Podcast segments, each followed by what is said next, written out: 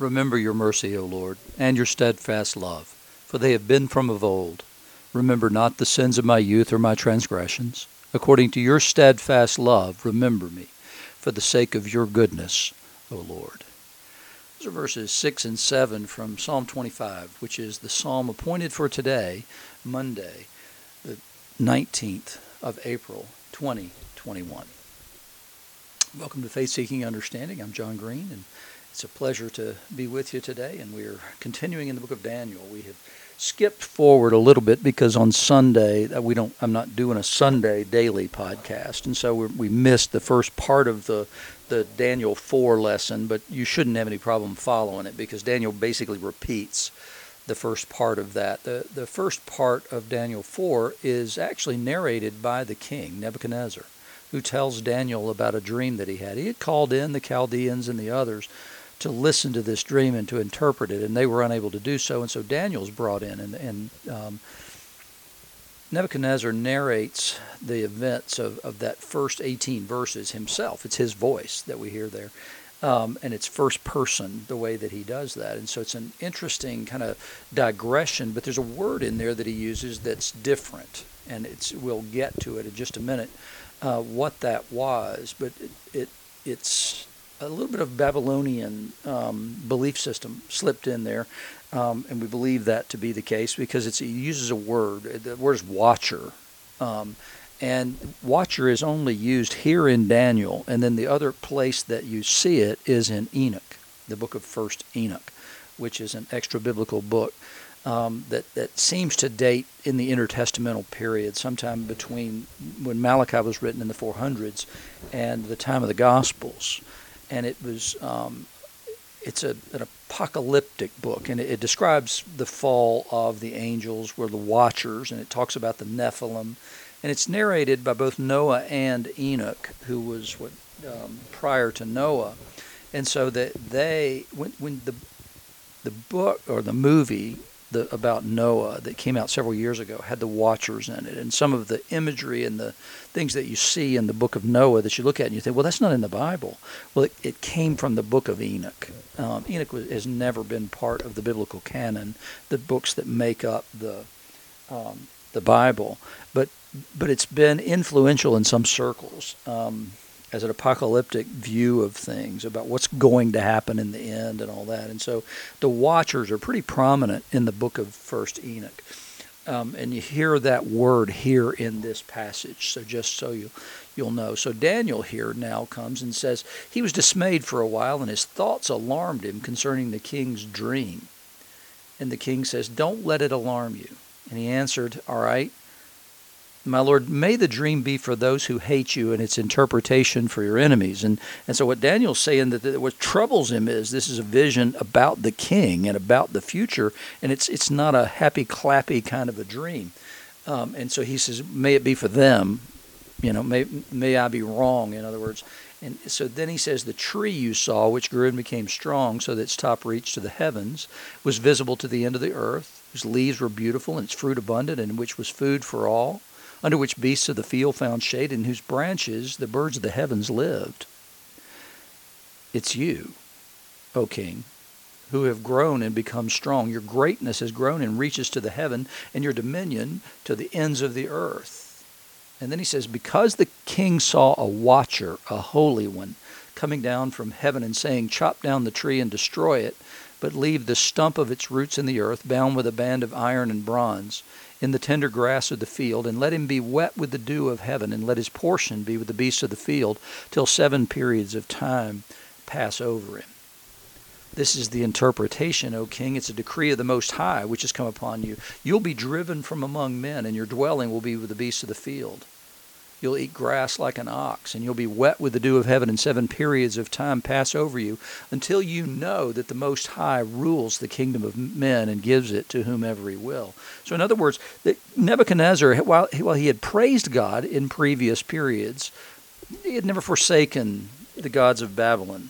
And so he ascribes his dominion to himself. He's gotten too big for his britches. He's forgotten that there is a God and so what's going to happen is is that he is going to essentially lose his mind for seven years. And so he says, and as it was commanded to leave the stump of the roots of the tree, your kingdom will be confirmed for you from the time you know that heaven rules. So he says, Therefore, O king, let my counsel be acceptable to you. Break off your sins by practicing righteousness, and your iniquities by showing mercy to the oppressed, that there may perhaps be a lengthening of your prosperity. So he, he says, you know, the, the, the kingdom's going to be taken away from you.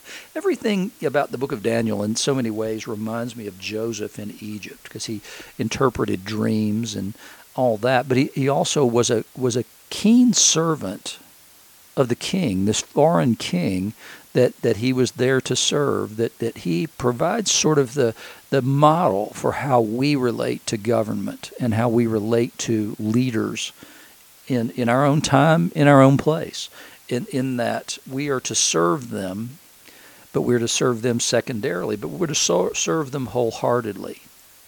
And so Daniel here obviously cares about Nebuchadnezzar, and because he, he, tells him, "Hey, I hope this is not for you." Um, but then he goes ahead and tells him the truth about all these things, and he gives a witness to the God who gives these kingdoms. And, and I think in America at least, it seems like in so many ways, power has become its own end, and, and we have lost sight in some ways of, of the subservience to heaven and to the God of heaven.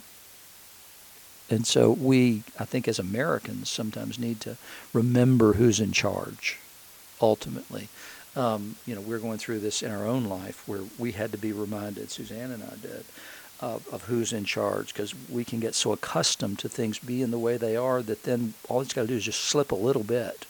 And then you begin to realize, wait a minute, I, I, I'm standing on a banana peel all the time. And so that's the word that Daniel gives the king here is, is that he reminds him that he's standing on that banana peel and he's about to lose it. And God's showing him that in advance so that he will know in advance who it is that has done this thing, that it was not just a mental illness, for instance, or whatever. Nope, this was something God was doing, and He announced it in advance. So then we move from there over to the Luke 4 passage, Luke 4 14 to 30. And what we see is Jesus has, has returned in the power of the Spirit to Galilee. And so he goes back to his home area, and then so everybody's there's a buzz about that, and he taught in their synagogues all through this place, and he was glorified by all. And then he came to Nazareth, the place where he had been brought up. And, and so he goes to the uh, synagogue on the Sabbath day and he stood up to read. He would have been asked to read. It's sort of the local boy made good and, and uh, the buzz about him and everything. And so he goes, takes the scroll of the prophet Isaiah, finds the place where it was written, Spirit of the Lord is upon me because he has anointed me to proclaim good news to the poor.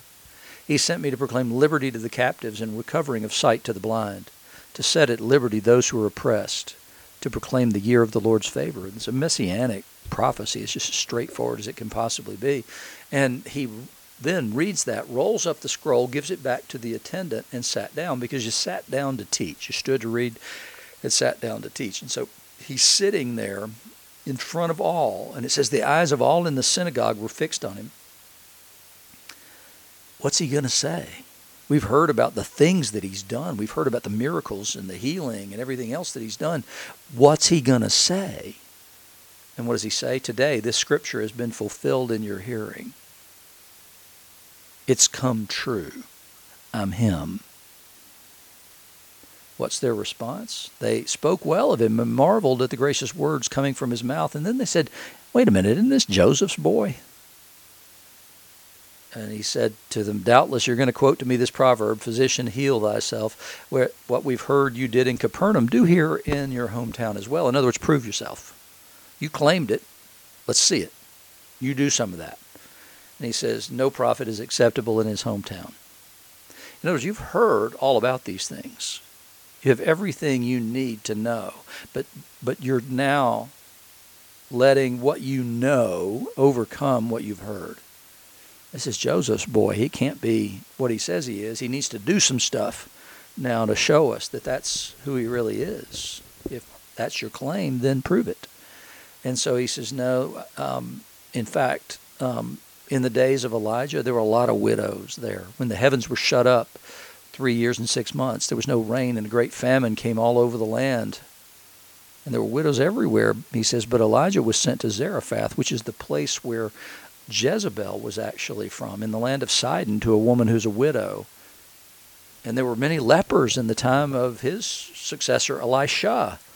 And yet none of them were cleansed, only Naaman the Syrian, who came seeking that. And so Jesus says, No, you're not going to get what it is you're looking for, and it has nothing to do with me. It has to do with you. It has to do with unbelief.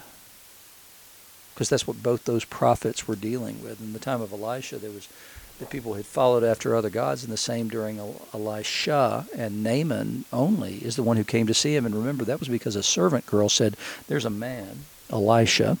And Naaman said, I'll give it a shot. And so he is a Syrian army commander, and he comes to Elisha and receives that healing. But he has to go through a hoop to do that, and that is that he has to wash in the waters of the Jordan. And his initial response to that is pushback and say, you know, aren't the waters in Syria better than that? Why should I go to that one? And then he's reminded if, if he gave you something hard to do, you wouldn't have a problem with it. You'd just do that. He gave you something easy to do. And so it's it's got to do with faith. It's got to do with trust. It's got to do with believing. And so they didn't. These people here in Nazareth, they appreciated what he had to say and they heard these things about him, but they needed proof. They needed him to do something that they could see in order to believe. And Jesus says, I'm not going to give it to you. It's sometimes it's really difficult. I mean, to, to say I've got to see you do something. You got to prove yourself to me. There's a difference between having to prove yourself and doing something because someone who believes asks you to do it.